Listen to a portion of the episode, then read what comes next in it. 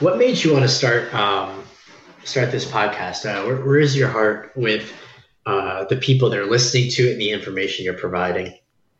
Okay, so th- th- that's okay. So the reason why I started this podcast, and I'll be very frank about that, it's uh, purely egoistical. Welcome to Coffee Is Me podcast, where me means you, or more precisely, us.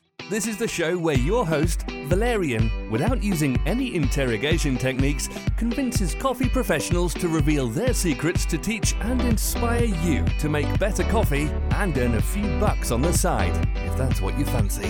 Let the show begin. Hey, welcome to Coffee is Me podcast. Uh, we are back again.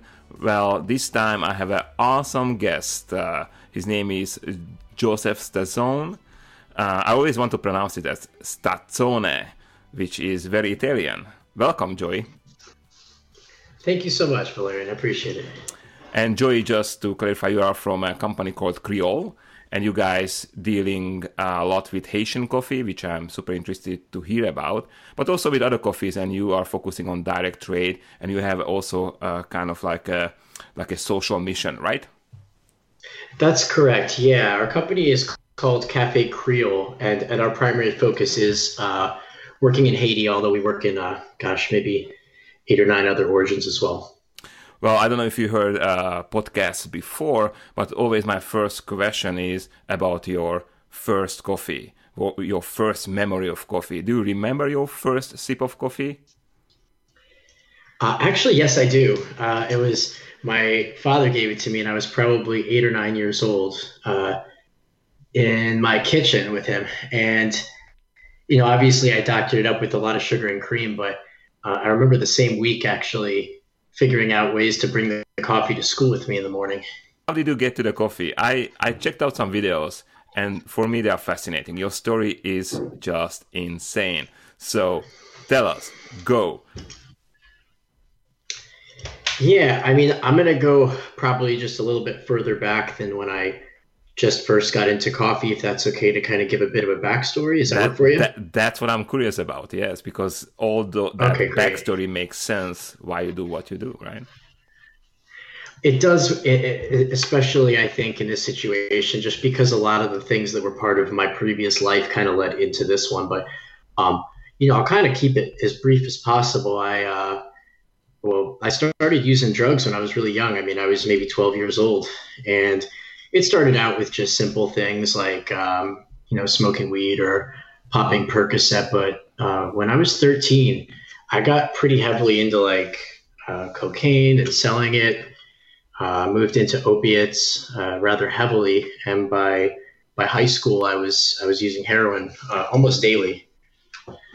Uh, so this just kind of progressed, and honestly, I was in and out of jail for years. Um, until I ended up, um, you know, at the age of 20, living out in California, uh, apprenticing on a local pot farm out there, and working with some people down in Tijuana smuggling some uh, tar heroin in.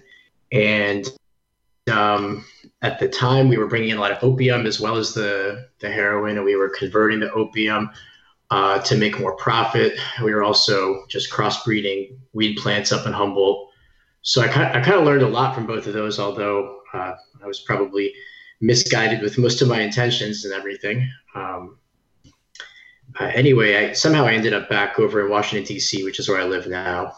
Uh, and uh, one day, my my house just got raided by the police, and uh, it was maybe my ninth time going to jail. So I, I wasn't personally shaken up by going to jail nor afraid of it. Uh, but this time specifically, I decided while I was in jail, um, I was I was in there for a couple of years, so I did have quite a bit of time to think. Um, I picked up a Bible off my library cart and I just started reading it. And honestly, a lot of things about the way I thought before uh, they changed, and that kind of carried with me when I got out. Uh, so fast forward two years, I I got out of jail and said, I'm going to go to Haiti and I'm going to serve people down there. And I, I kind of flew down to Haiti. Um, and that's kind of where the coffee picks up. So I didn't quite know what I was getting into at first, but I went down there just to serve people. And honestly, I was a little bit disappointed with the trip I went on. We didn't do very much. We painted some walls, and um, you know, the people there have like no access to clean water. They have no food. And uh, this one day in the market, Valerian, there's this woman nearby, and she was selling shoes. And my team dumped out pairs of shoes for all the people to take for free because you know people in Haiti need our old shoes. And um, you know, she started crying, and I went and talked to her and realized that, that we just gave everyone from her town a free pair of shoes while she was trying to sell them. And she had a bank loan out where she bought used shoes that she was selling for rather cheap there anyway. And now what was she going to do? She has to go somewhere else to sell them. And she said, "You're not helping." And I, I, I came home and I was really shaken up by that. So I bought a plane ticket back on my own, and I got a motorcycle there, and I just started riding through the mountains, um, finding coffee farmers. And I said, "I'm going to find coffee farmers. I'm going to employ them." And uh, you know, I didn't quite know if I was going to succeed or not, or how it was going to work, but it, it ended up, uh, you know, snowballing from there. That's that's a that's a fascinating story, and you know I hear it maybe fourth time because I checked out your videos and articles, and I always love it. I mean, out of personal curiosity, uh, when you picked up the Bible, do you remember what was the maybe the first uh, thought or you read that kind of initiated you to for the change? Yeah, that's a great question. Um, you know, honestly, when I first started reading it, I had no idea what I was reading because a lot of it just, if you don't have some back knowledge, it's just like it can be a lot of jumbled information, right? Um, and then I uh, I was in my cell reading, and a deputy came by and said, "You need to move forward a little bit and go to uh, Matthew, Mark, Luke, and John, and go forward from there." So I read those, and those were really important. Um, I learned about Jesus. I learned about what he taught, how he uh, cared for us, and what he wanted us to do. But then when I got to Romans, there was this book um, to the New Testament after that. I read that humankind worships and serves things that are created instead of the creator. And oftentimes that's ourself. Mm-hmm. And when I read that, it kind of like this weight was just on me and i knew that was me i was like yeah i'm kind of I, i'm my own god i worship myself i i want to be in control of everything. I want to be the one that has the power in drug dealing. I want to be the one that's making decisions here. I'm above the law. It doesn't matter who i hurt because i take what i want. And it hit me that i was this person that worshipped the creation over something that created me. And i think that was my first step uh, towards understanding uh, my place here in the world and what I'm supposed to actually be doing instead of what I was doing. Wow, uh, that's that's that's fascinating. You know, I'm I'm coming from a Catholic family. Uh, we grew up doing communism, so we didn't really practice it. But you know, uh, my parents were devoted Catholics and you know believe in God and everything. I was not baptized, so I'm you know not religious, but I believe in God. So it's it's it's a kind of weird uh, relation, me and God. And for me, this is what you just mentioned is the core of everything. Like we always worship us as humans. We always think we know everything, and yet, you know, we we just don't, and we cannot comprehend, you know, the universe. It's just not freaking possible. But we always have these, you know. Uh, answers very fast and oftentimes we think that this is the only way but you know I, I, totally agree with you. And you know i'm so sad when i see a lot of religious people who who believe in god and they try to worship the god. They worship themselves first place you know. For me bible always like the bible because there are moral values which i like to live by. So you know but um as i said i don't go to church or anything. The other thing which i want to uh, catch on is you know, you got it right when you went to Haiti, and well, you didn't get it right, but uh, I think that the lady really showed you the way because I used to work for the United Nations in Kosovo yeah. after war. And, uh, you know, I worked with human rights and we had different little tasks. And one of the tasks was a little camp which was full of uh, refugees. Usually, they were mostly Romas, Ashkali, and Egyptians. It's a these three groups are very similar. I mean, in other parts of Europe, we call them Roma, but in Kosovo at that time, they had all these three names, depending, you know, how who identified.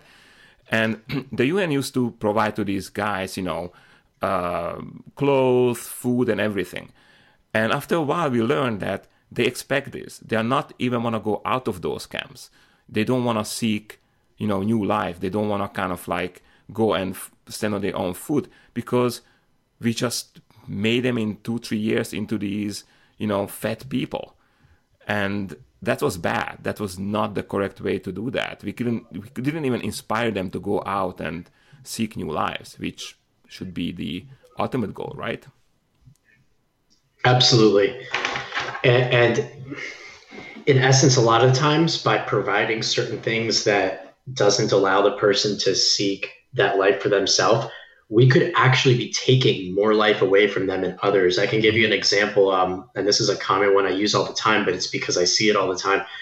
Is um, people importing things to Haiti that they're growing there to feed people? Like FDA just a couple years ago started importing a ton of excess peanuts that we have in the United States because we subsidize them to Haiti to feed people because at least we can make use of them and then get paid for the um, the donation, right? Well, Haiti, one of the last things that they're still growing is peanuts. So we're going to sit there and take that away from these people that are trying to grow and sell peanuts by importing a ton of our excess stuff that we're subsidizing with tax dollars down there.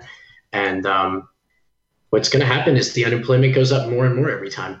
Thankfully, they caught a lot of uh, flack for that because people have done it over and over again with rice and chicken and other things, and they actually went back on their decision to uh, bring them into Haiti uh, a couple years ago. But uh, the unemployment level is uh, over 65% there now because of things like this. So there's a lot more side effects than just taking away someone's responsibility to grow themselves, because you might also be taking away people's livelihoods too. Wow. Uh, so t- tell me a little bit more about Haitian coffee. The first time I tried Haitian coffee was in, I think, 2003, 2004, and that was last time. I remember that they used to market by X's. So there was a triple X, 5X, or whatever, you know, and we got the 5X, the, the best. And I have to say, it was pretty, pretty bad. So, what's the situation today with coffee farming, with quality? You know, uh, which way is it going?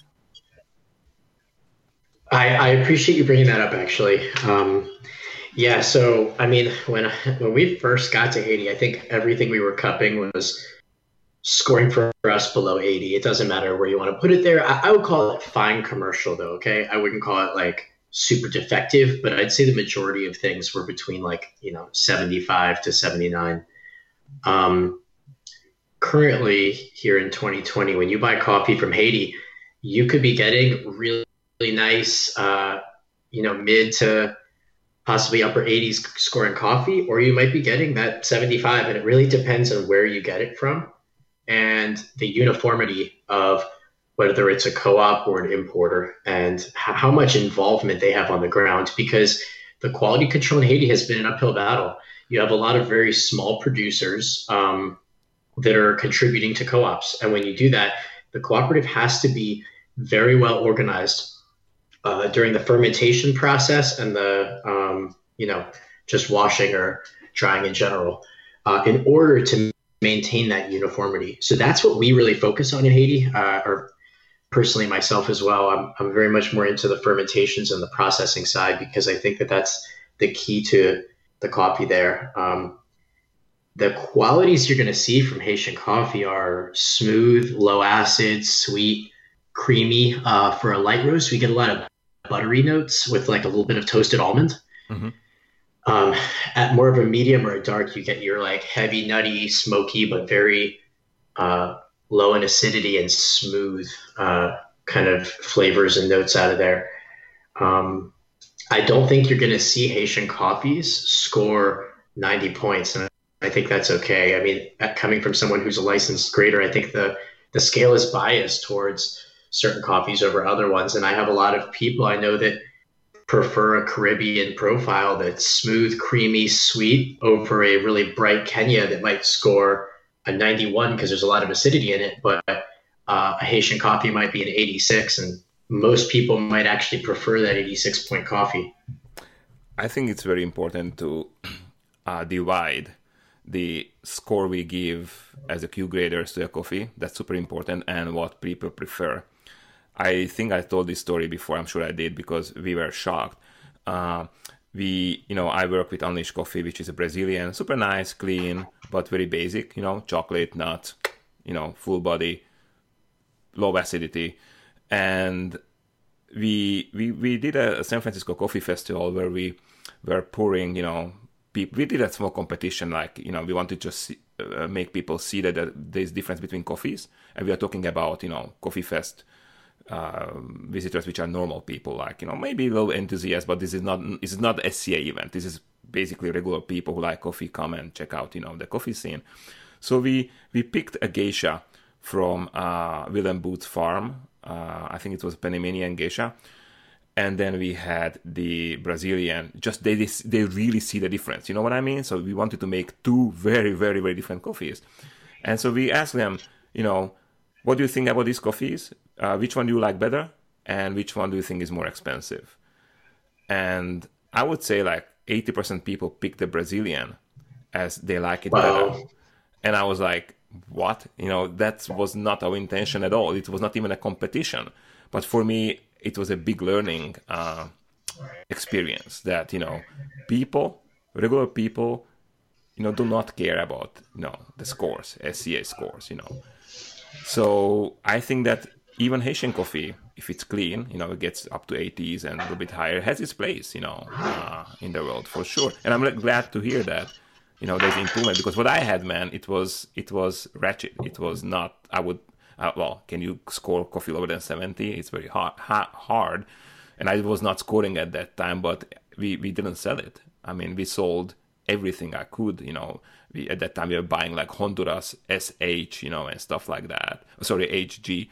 So, you know, very basic coffees, but that that Haitian was, oof, I still remember it was very bad. We've had some of that too. Trust me, after working there for eight years, I've had my share of that. And you know, we usually, as long as people are willing to, we will partner with those cooperatives and do what we can to help them, mm-hmm. um, even if we can't necessarily buy it at the time. But I've I've cut some coffees that are outright um, moldy. In fact, we, we ended up selling some of the moldy coffee to CQI so they could use it for their um, uh, exams and such and for trainings.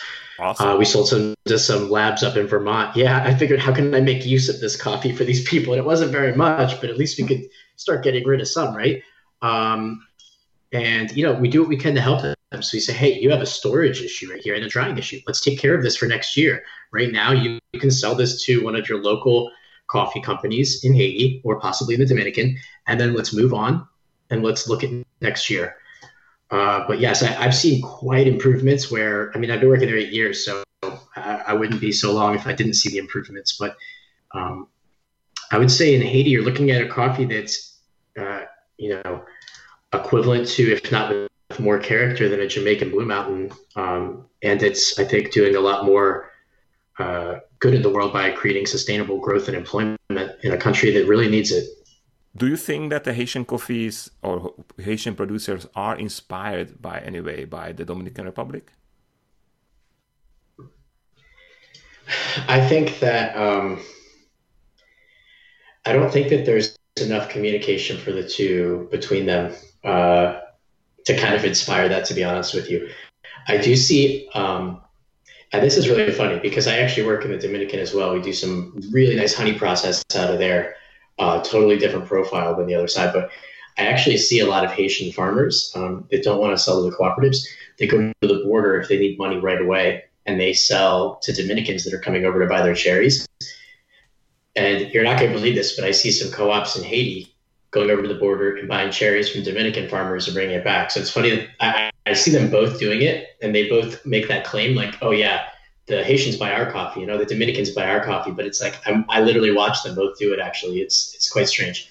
Um, however, there is a lot of racial tension, and I don't think that there's a ton of cooperation and communication for the most part between the businesses uh, there on the island.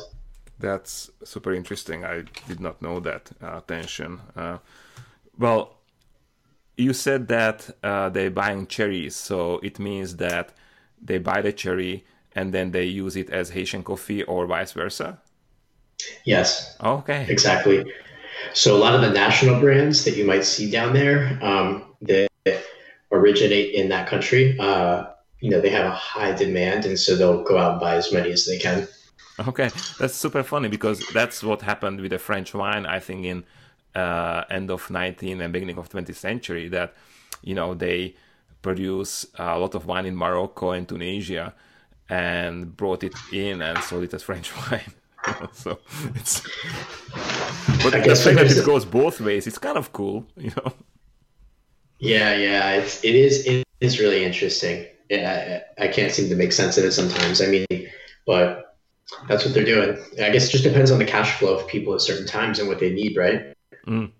Okay, cool. Because you know, for French, it was more uh, the prestige that they could not produce enough of the French wine, and Bordeaux was the one of the guys who were super guilty in this. So selling, you know, uh, buying super cheap wine from you know North African countries and selling them for a lot of money as a Bordeaux, you know, was a trick which uh, they use. But in this case, there is no such a trick, right? Because if it goes both ways, it just basically, I guess, you know, depending how much they can sell and if they need to amend, they just buy it from the from the neighboring country, right? Exactly, and, and we're talking about usually, I mean, unsorted, um, probably less kept, fine commercial coffee that they're selling in country. You want to sell this coffee United States, right? And you have the social mission. You know how do you use that in order to do better sales in united states? Do you work with nonprofits who help you out? Uh, do you talk about the social mission and the grocery stores pick up the story right away? Or how, how does this really work in united states? Yeah i'm going to be honest with you. I think people love our story.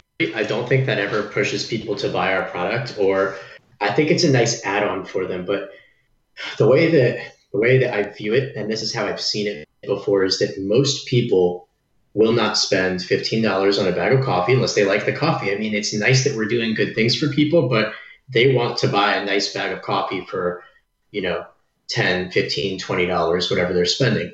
Uh, so I do find that me being able to explain, hey, we are employing 2,500 producers in Haiti. Hey, we developed this fermentation in the Dominican ourselves, and it's super fruity. Things that have this story that grips people might help us to get on the shelf or, um, you know, to get into a business. But our, honestly, we just started putting information on our bags about what we're doing because uh, up until this point, people have just been buying it because they really like the coffee. Um, you know, we do samplings occasionally, telling people about it and things like that, but uh, yeah, up until this year, we weren't even uh, putting uh, too much information on the packaging, even. Wow, uh, I guess that's a information which is super important to hear for everyone, because that's our experience with Unleash Coffee. You know, our we don't have a, such a strong social mission as you guys, but our mission was simple: that buy from a farmer. So Unleash Coffee is basically a company between me yeah. and a Brazilian farmer, and we thought that that's our strongest point, right? That we go to um, companies and explain, look, you know, this is much stronger than fair trade. This is basically buying it from the farmer, you know, from the producer. And while they love the story and they cheer you up, that wasn't the reason why they would buy. You know, so it was sometimes it kind of opened doors, but you really had to convince with a coffee and with sales with grocery stores. You know, grocery stores want your sales. If they don't get the sales, they don't order from you anymore, right? Exactly. Yeah. So. So you found the same thing. Yeah, yeah, totally. Like you know, we basically what we found our main you know thing is the espresso because Brazilian coffees are I think superior on espresso. You know, beautiful creamy body. I mean, crema like on a you know like on a beer. You know, it's and and because I, I'm European, I like this European profile. For me, you know, Brazils are super important in espresso blends, you know. So um, we have one cafe who, you know, got better offers and they just keep refusing them because they said, we just want this coffee. We want to make sure that our coffee behaves like this and it's so creamy, so smooth, you know. So they, they really enjoy that. That's beautiful. I think that that's really good advice for everyone to realize is that, you know, the story helps and you know, the United States, I think we have an interesting advantage to be able to sell a story essentially. I don't think that that exists in a lot of other places, or maybe it's starting to. Uh, but I think here specifically, you can sell a story with your product, right? People want that. However, that's really not going to be the deciding factor in a purchase. And I would honestly say that's also not sustainable if that is the deciding factor, because you might buy some bread because you know this guy went to prison for murder for making it, but if you don't like the bread, you're not going to buy it again, and so you're not running a sustainable company. no, no, it's totally true, totally true. Uh, that said, you know, you have one video which uh, kind of disappeared. I, I, didn't find it on your website, but by the way, I post these videos in the show notes so people uh, can go to Coffee is Me website and to this episode I'll sh- uh, put those videos there. And it's it's super funky uh, video because it was made kind of professional mindset, but has a little amateurish feeling, and I love that. By the way, it feels very real to me. Uh, is the one where you pick up the phone in the beginning and you know you basically told your tell your life story, right? You know which I yeah yeah I do yes. So why did you? I mean, I, I couldn't find it on your website. Why did you decide not to use it? Uh, we have a more simple one on our website because I think people's attention span is not normally 13 minutes long, unfortunately. Uh, so we have a shorter two minute one that kind of just tells a little bit about what we're doing. But I, I actually really like that uh, specific one that you're mentioning as well. You know, it's an interesting story how that one happened. Uh, a kid at my church that was in college came up to me and was like, "Hey, you have a pretty cool job. Do you mind if I like kind of follow you with a camera for my project?" And I was like, "Sure." I, I don't think he had any idea what he was getting into because he came to my house first, and that was when we were working out of my home, Valeria. We hadn't even opened our roastery or our warehouse yet. Um, so he was in my house videotaping us, and then we got a call and we had to fly down to um, I want to say Honduras, and I was like, you should just come with me, and he did, and then we ended up having to drive to Nicaragua from there.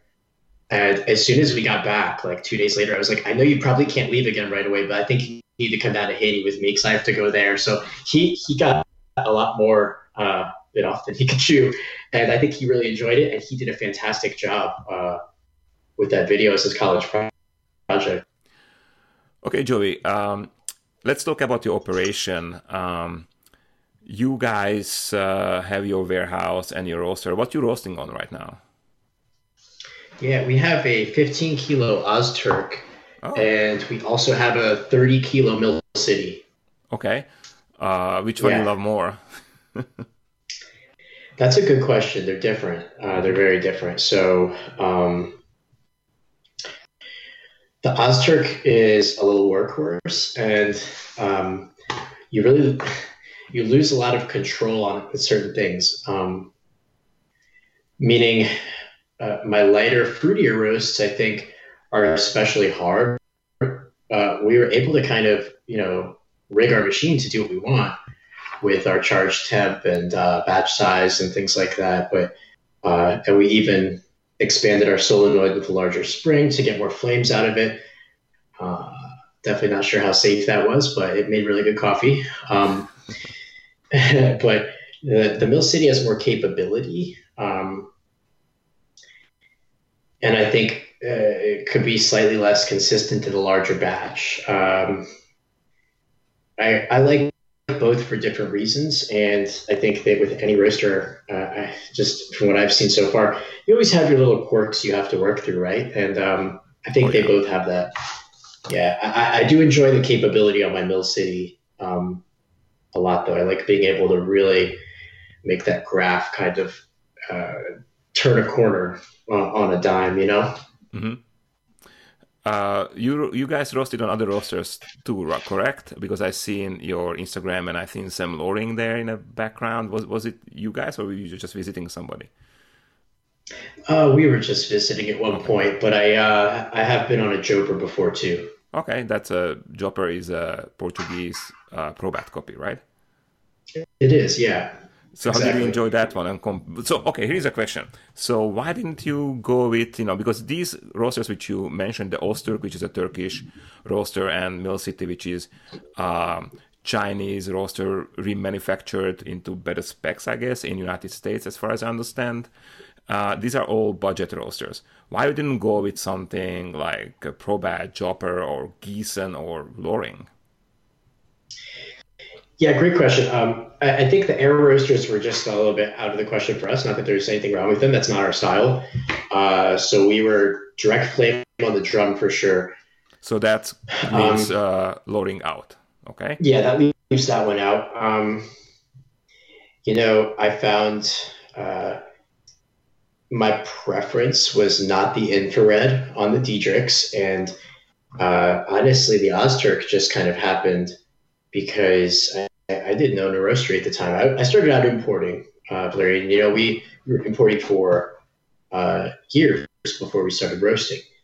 Well, um, a roaster down the street from me was going out of business actually right around um, you know my third or fourth year in business and i was looking at buying a roaster at the time and he had an ozturk already installed so that kind of happened by default i just fell into that uh, i do think i enjoyed it I, I, find the roast similar to a diedrich to be honest with you even though it is a budget roaster you probably have to work a little bit harder while you're roasting it but uh, it does a good job um, I think the Mill City, although it's a budget roaster, I, I honestly believe it has more capability than some of the uh, higher cost roasters that I've seen. Mm-hmm. Yeah, aside from maybe Probat is is really on point Giesen as well, but those are uh, significantly higher cost uh, for, if you ask me, some of the same capability. I'm, I'm just curious because you know if you would ask me today, let's say I'm starting a new company and what roaster I pick, I really don't know, man.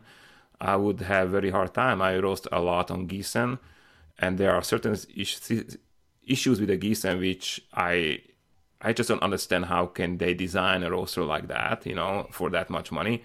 I love the profile. The profile, I think, what I get from Giesen is beautiful. It's my favorite for sure. Mm. But it has to be a production roaster. You cannot have just a, you know, a 35k roaster, which is six kilo per batch, but thirty-five thousand dollar or whatever it costs, you know, and not doing a full day production on that, you know. So my main issue with that right now is that the chaff gets set on fire. I almost set the the whole lab on fire recently because of the stupid, you know, collecting the chaff under the the uh, cooling tray. You know, you have to vacuum that out, and if you do a bigger production of sun-dried naturals, you have to vacuum it during the production. And I set the vacuum on fire. I'm not sure if you know how many people, to how many people this happened, especially if you have a smaller roaster and you kind of vacuum out the chaff and you don't pay attention that there's a little like amber, you know, air and amber. Boy, that's just like. So you know that is little quirks which I hate on Giesen. But you know, there's also yeah. the, the loring, which I, you know, again, on the other hand, I love the production uh, of it, like how it does, how easy it is to do a good production on it. But you know, sometimes I'm not in love with profile. So you know, I don't know. If I would have to pick today roster, I would have very, very hard time. You know, because more you know about these guys, more you roast, you always kind of like, okay, this one has this, this one has that. So which one to pick, right? So, they're all gonna have those. Yeah, they're all gonna have their quirks. They're all gonna have their things that really excite you. I think. Um, yeah. While some people would say the loring is more clean, um, you know, it could also be a little bit more like two dimensional with certain things. And I think those are both true statements. It does make really clean roasts, and then sometimes you don't get the same complexity that you do out of a drum. So it's a give or take, right? And I think you kind of experience that for all of them.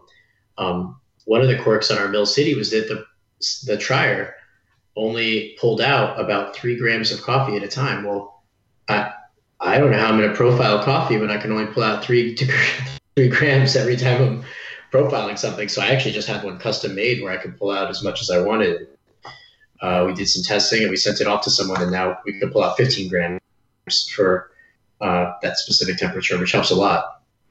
Yeah, you know, we use in Europe on my European company, we use also uh, we used Garantis, which are basically Turkish roasters, similar to Ozturk.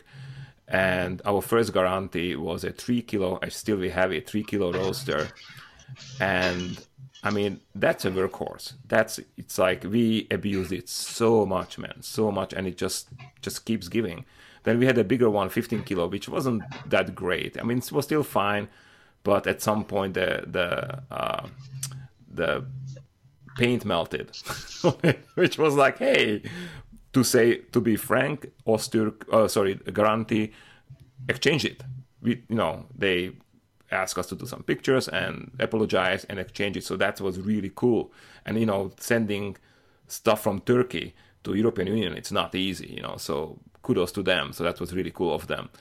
and then we had to upgrade. So we got these um, also in, fall in our lap a UG22 Probat UG22, and that's a beauty. But you know we had to change the burners. We had to do some repairs on it because it was made in 1960. So, but that is an amazing roast production roaster. You know, a bit loud with all the bells and stuff, but it's a beautiful production roaster. It sounds like you've been on quite a few. So I know that you said you can't pick which one you'd get next, but what do you think? Could you say which one's your favorite? Uh, oh boy, for production, is definitely the Loring to make a lot of coffee short time efficiently. For flavor and fun, I actually prefer my very first roaster, which was a Probat LG3, which was made in 1938. And my dad's still roasting on it, by the way. It's still wow. in Europe, but I want to bring it here because the only thing which I hated on it were the burners and how you ignite the burners. It was a very like old stylish thing. You had to light a pilot and then you turn on the burners and mm-hmm. something happened. And if you put too much gas in it, it like, but anything after that, it, it was great profile. Loved it. So I would, you know, once my dad finishes roasting, I want to bring it to United States and just change the burners a little bit, you know, give it some love, maybe adjust a little bit the airflow and I think it will be a beautiful roaster. I think that would be my favorite. Yeah, but it's only a three kilo, so it's just you know, having fun, not really production roasting. But if I would have to buy one, and I had like no limit, like I could spend as much as I can, I might investigate. You know, somebody make remaking the Probat UG22 copies, and I forgot the company. So they're making Probat UG22 copies, and I would investigate that. You know, I don't know how much they cost, but I would probably think of that as a good production roaster. yeah there's a lot of listeners here who you know are crazy enough and thinking to start a coffee company. And you you did it and you probably uh, did some awesome decisions and some crappy decisions. So i want to in the first i want to hear your top three decisions you think you did right and you maybe recommend other people you know explore them or do the same wow. Okay. Um, I'm not sure how much of a place I am to say what what I've done right. I'm gonna I'm gonna try. I think I think one of the most important things is to just move, right? Get things done, and you you can't think about how much stuff you have to get done because when you're starting, there's a lot. Um, I think jumping is the most important advice to give anyone that's starting you'll figure out if you're an entrepreneur, you'll figure out problem solving every time it comes because that's not going to stop once you're no longer a startup. That same problem solving is going to uh, extend for the life of owning a business. So you start, and then nothing will work the way you want it to, and you're gonna have to fix that. And that's that's the best thing I can say that we did and still do. I think today. Um, gosh, I took uh, as many opportunities as I could to learn from people that were doing well. I think uh, a lot of people don't realize sometimes how much information there is that is uh, free information. People love to give you information, especially if they're good at something. They want to share that. A lot of times people really enjoy sharing things like that. Uh, when I started my company, I went to uh, some estates over in Costa Rica and just learned as much as I could about how they were doing their different processing techniques. Um, you can call people on the phone that are starting companies. Hey, I don't know you, but or that are running successful companies. I, I don't know you, but I'm doing this and this. Uh, I'm in no way competition to you. We're way over here. Could could you tell me a little bit about your experience with this? And I think a lot of times you'd be surprised with how much people are willing to give. Um, well, we did that quite a bit and I think it saved us from making a lot of mistakes that other people had already made. Um, so being humble and listening to others' advice and learning wherever you could take uh, the opportunity is is recommended. Um, yeah, I think uh, I don't know if I can think of a third one for you. That's okay. I can tell you. That's cool. you know, it's uh, it just uh, uh, it, it, can be three, it can be ten, it can be one very strong one. So that that's cool. So do you remember yeah. your uh, X amount of biggest mistakes you did, and you know people should be just aware of them or careful about that. Yeah, uh, if you're importing, you know, uh, cash against documents is is good and everything, which is a method of bringing things in uh, where you don't wire the money until the coffee's at your port. At least you've guaranteed the product arrives. But um, you know, I think seven years ago we had some huge losses because uh, people sent containers of coffee here that wasn't the same coffee, and it wasn't even feasible for us to sell. Uh, obviously, we didn't partner with those people again, but uh, my recommendation is start small with people. People who you can trust with smaller things, you can usually trust with larger things. There's no need to rush uh, when there's a lot of money on the line unless you really want to. Uh, but for me, I've learned when I'm picking up a new supplier overseas, I will, um, you know, maybe buy 40 sacks off of them, 30 sacks. And, and yeah, my shipping costs a lot and it's not very efficient. But I found that the people who are going to rob you will rob you when they're only doing 20 sacks. Uh, they don't have the long term vision to rob you when you're coming in and buying 600 sacks. They're not going to wait. So, you know, you can get out of the way early and you, you realize you can trust and then uh, be as involved as you'd like to um, bring in from them next year and the year after and hopefully grow that. I think um, I have a bit of advice that, Larry, you can correct me if it's uh, doesn't fit here, but this doesn't necessarily pertain to just success of starting a business, but uh, you know, direct trade is so big right now. I just feel compelled to say something about it. Um, a lot of people are moving towards this, like, oh, I carry one coffee that's direct trade, or I carry three now, or I carry all my coffees direct trade. And I think uh, I have a problem with uh, the fact that nobody really says what that means. Um, if it means that we're just buying coffee from a farmer, I'm I'm not super content with that being any better than fair trade unless the farmer's making more money. And if so, can we see that they're making more money? Um, and can we see that it's sustainable? Um, and I think that, you know, it's nice if you're buying coffee from your local uh, Guatemalan guy that lives in your area and he's bringing in micro lots from his family or whatever the case may be. And I think it makes a neat story sometimes to say, yeah, cool. I flew to Haiti and I rode around in the mountains on a motorcycle and picked up coffee from these farmers. If my farmers aren't making enough to live off of that, that's just a cool story. And we're again exploiting people in poverty for the, the sake of a luxury product like coffee, um, which I, I, think most of us would be against. And so, if we are against that, and I think that's up to everyone if they'd like to be or not, I think asking the question, how much does the farmer make, is is really important. Um, and that transparency has to exist on some level uh, for direct trade coffees. Otherwise, I don't think that there's a benefit to buying direct trade over anything else. In fact, um, you know, could be equally or more harmful sometimes. You know, I totally agree with you, and I know I will make a lot of people angry with this. You know, I'm I'm I'm old, so I can do that. Uh, you know, it's the thing is, I got disillusioned a lot uh, recently in, in many things, you know, in United States being, you know, and stuff like that. But one thing was the direct trade, you know, because there's a lot of companies who brag about that. And cool, okay. But it's not regulated, which I don't like regulations anyway, but there's not enough transparency in it. And people sometimes are dumb enough to just be happy with the information direct trade. I totally agree with you. I think that direct trade requires transparency because you are declaring something, right? and you can do direct trade for different reasons you don't have to do it for you know being sustainable and help the farmers you can do it for other reasons but be transparent about that.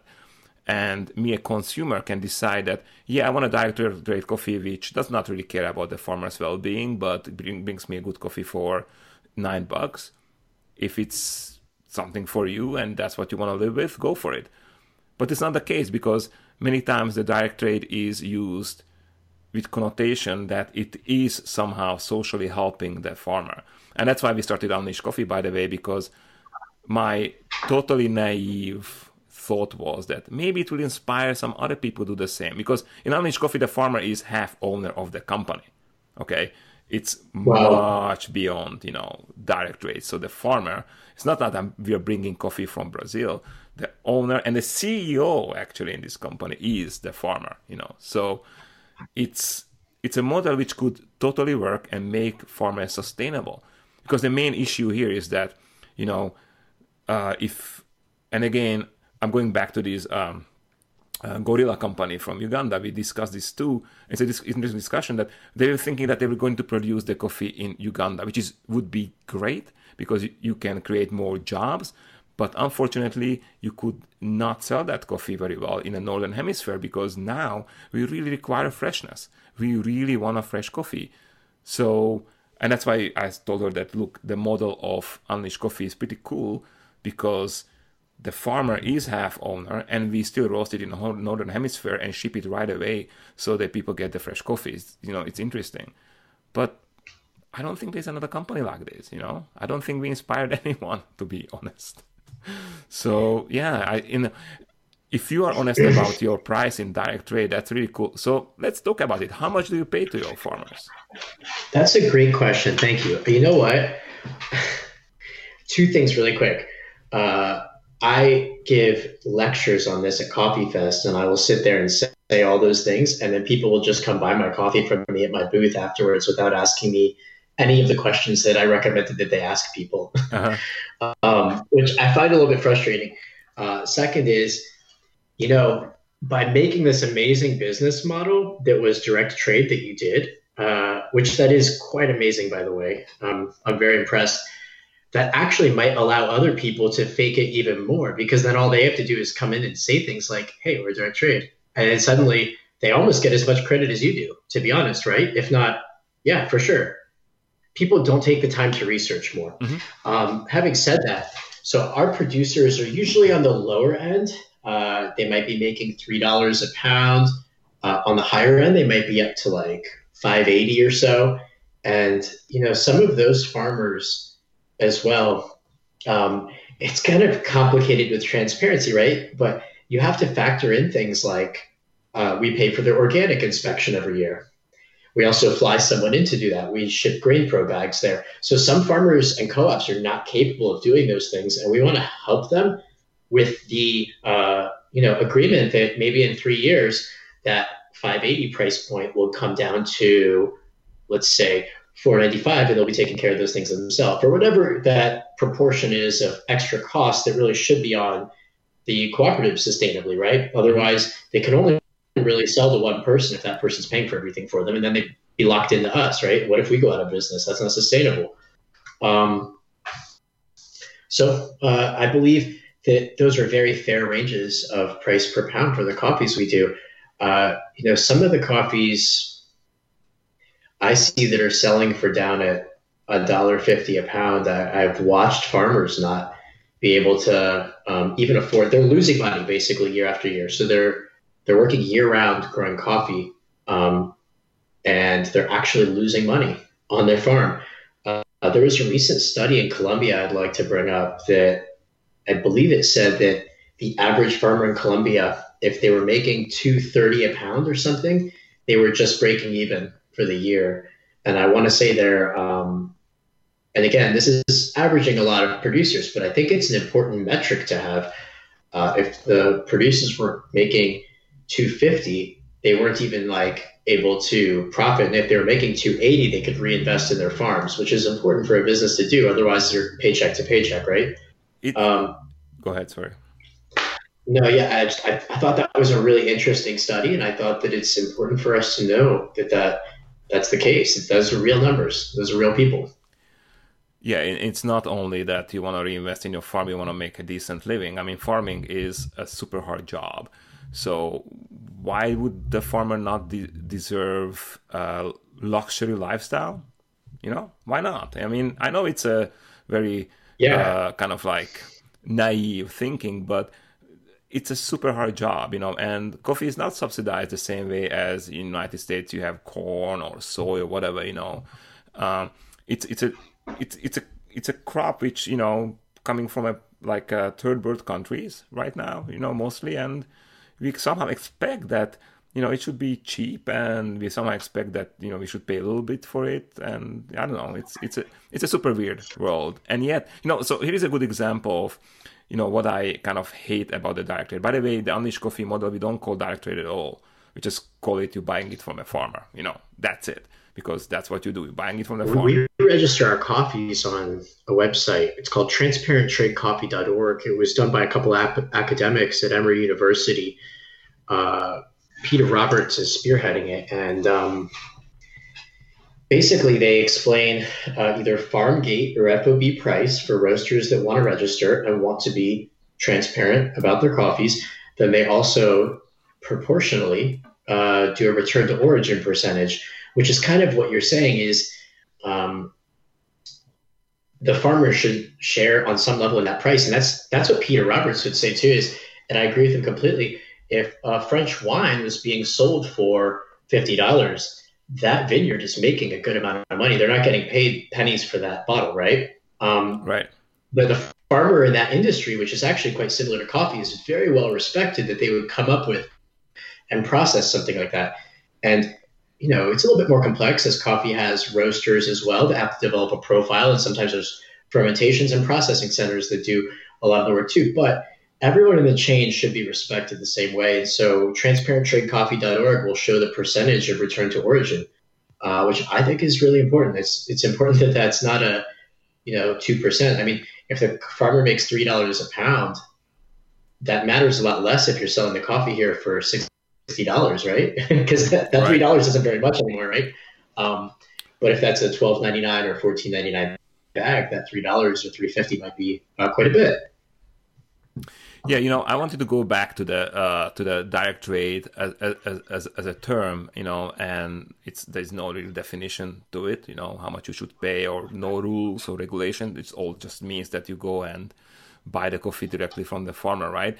So you know, the the similar similar uh, certificate which kind of makes me angry is is is organic and I'm leaving fair trade out right now because I don't want to talk about it, but the organic, which you know, supposed to kind of give you uh, like a like a security of buying a healthy product, right?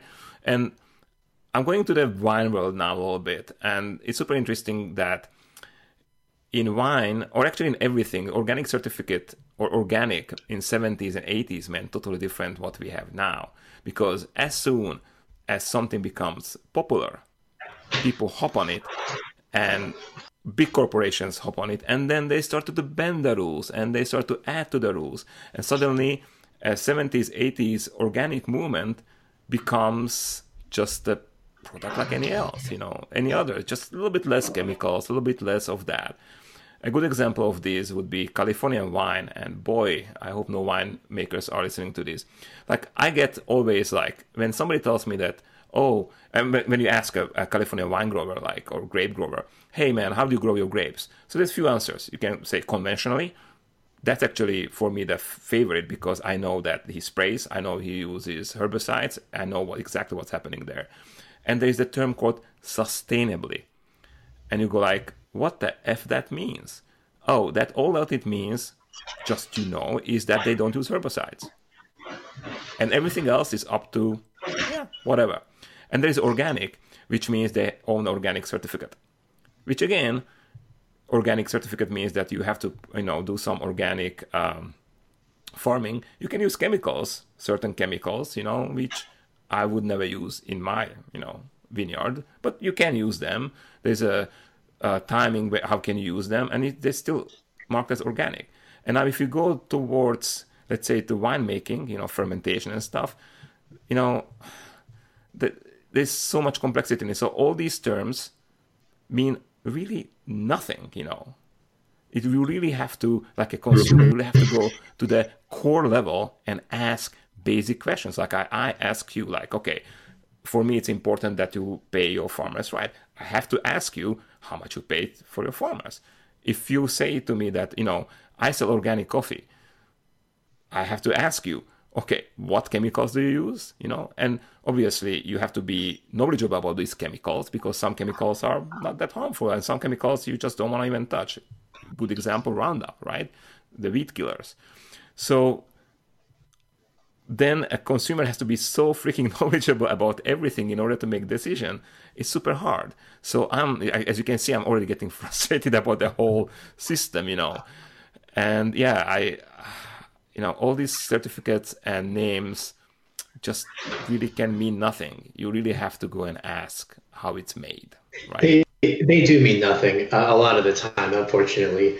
I, I think that the certificates, um, I honestly believe that they're made with good intentions, and then people right. use they use them uh, to manipulate buyers into getting a feeling without having to do research, and then consumers will um, be unknowingly supporting products that they actually disagree with. A couple examples are, uh, like you said, organic, which while there's no um, you know unnatural chemicals uh, being put into the land, for example, right, or the plant, uh, you that doesn't mean you're not cutting everything down and growing coffee, for example, with uh, complete disregard for the land, where the soil is going to be deteriorated, and then in five years you actually do have to start putting chemicals in it because uh, you know you've completely demolished everything for the sake of growing the coffee. So some organic products like that might be quite on the path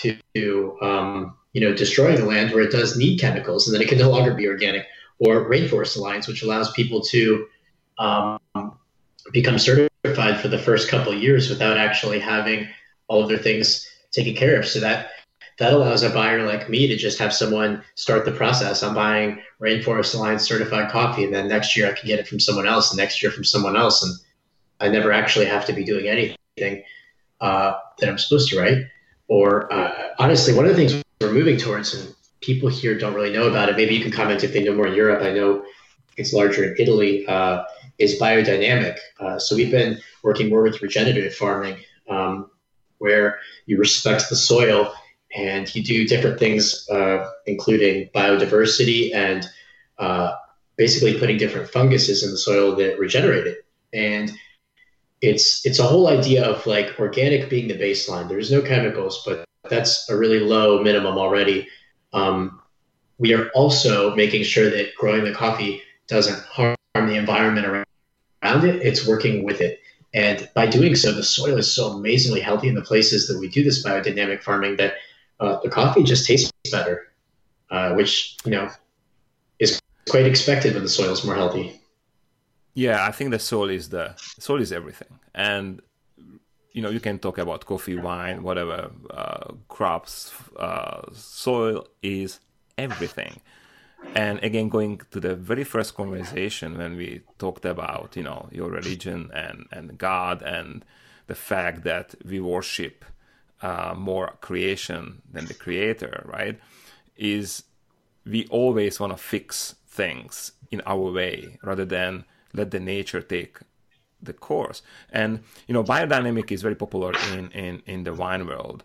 And again, it's it's getting hijacked. I can see it's getting hijacked. You know, biodynamic is actually a, a, a, super funky, crazy idea. Some of the things sound to me crazy, like you know, you have to do certain things in your vineyard or in your farm according to the moons, you know, uh, constellations or how how the moon is. And in some ways, to make uh, make sense, because you know let's say in fermentation we work with tiny particles and the gravity and and the uh, moon and the gravity does influence how this particle works. How much that's questionable, but it's a funky idea. And usually biodynamic wines are beating any other wines, so there must be something in it, you know.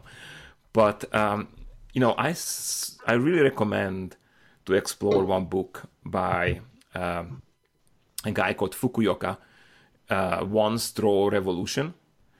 And, you know, if you don't want to pay money for it, cool. You can go to Hoopla. Hoopla is, if you are a library member anywhere United States, Hoopla is your app where you can get free uh, audiobooks, books, and, and videos, like movies and stuff. So I think it is an audiobook by Fukuoka, uh, One Straw Revolution. And that explains a lot about soil. Like, it's uh, written by a person who farmed in the beginning of uh, 20th century in Japan, and all the way I think to actually no, he was farming like a little bit before. He started before the war, the Second World War, and all the way to maybe 90s or something. I, I forgot.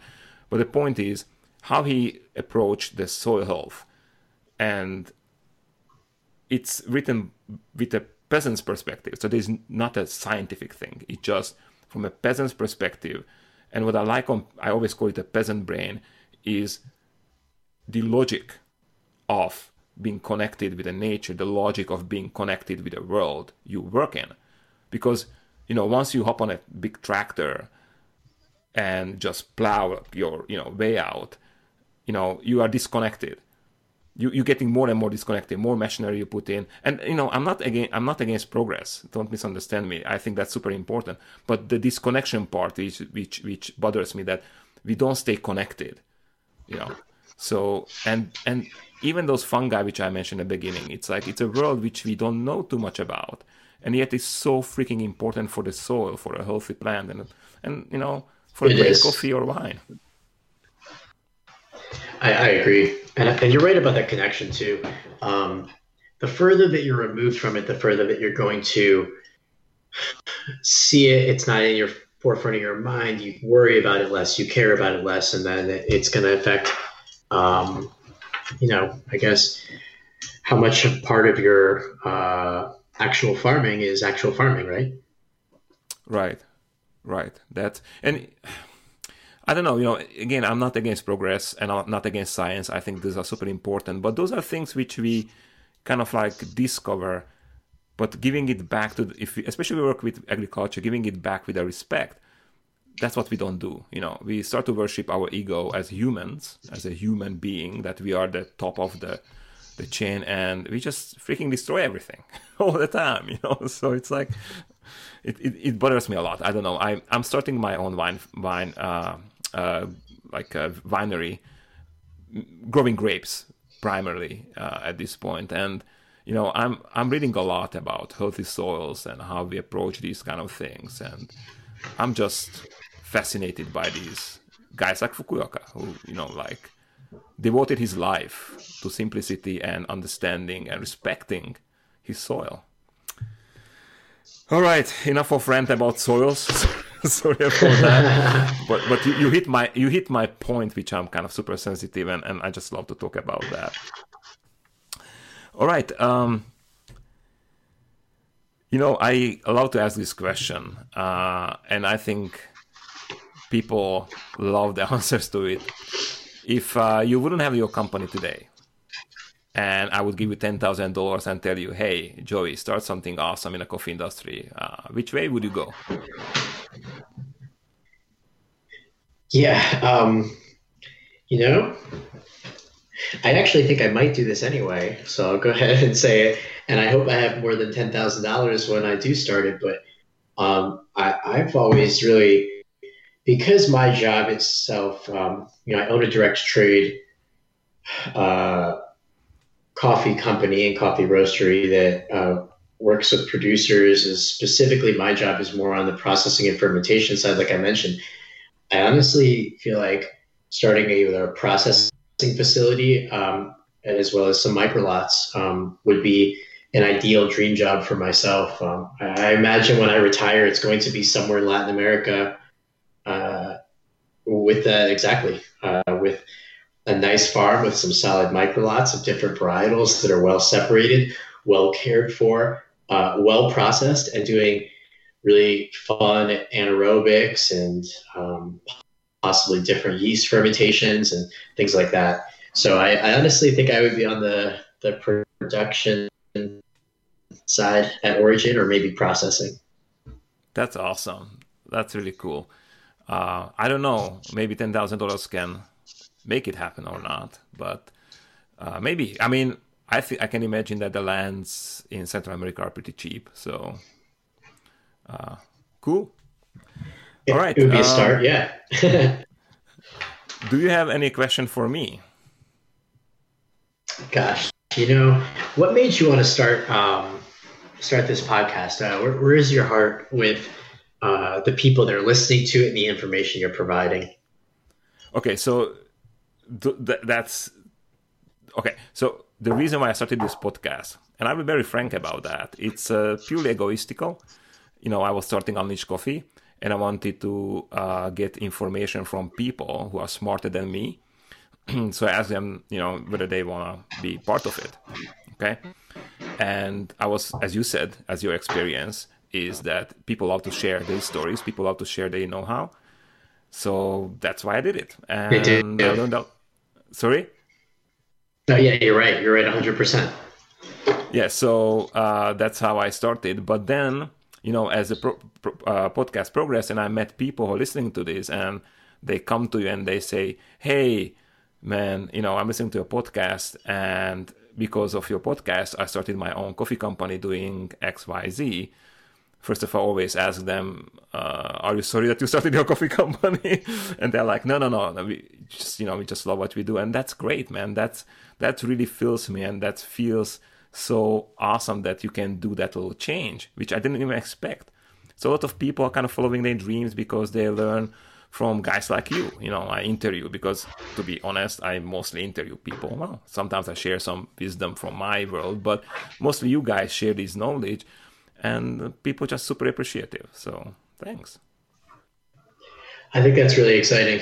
I think that's really useful for a lot of people to be able to gain that. So that's why I was asking. All right, Joey. Thank you so much for being here.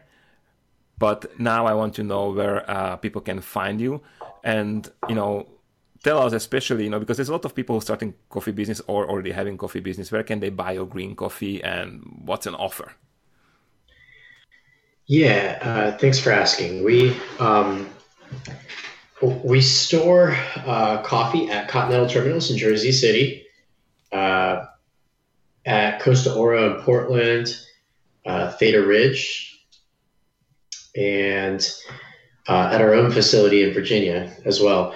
And uh, we carry five or six different types of Haitian coffee. We have some that is certified organic, although um, you know it is all actually grown organically. And as we discussed already, that doesn't mean everything. Um, but we have five different types of Haitian coffee, including just 100% Arabica Blue Mountain coming out of there we have five or six types of Dominican coffee, including uh, anaerobic naturals and some red honey process.